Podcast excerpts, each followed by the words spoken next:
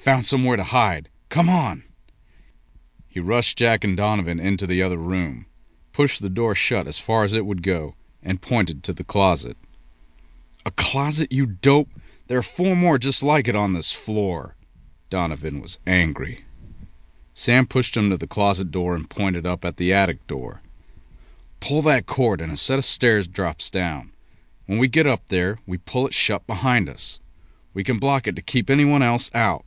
Now go! Before whoever this is gets up here and catches us.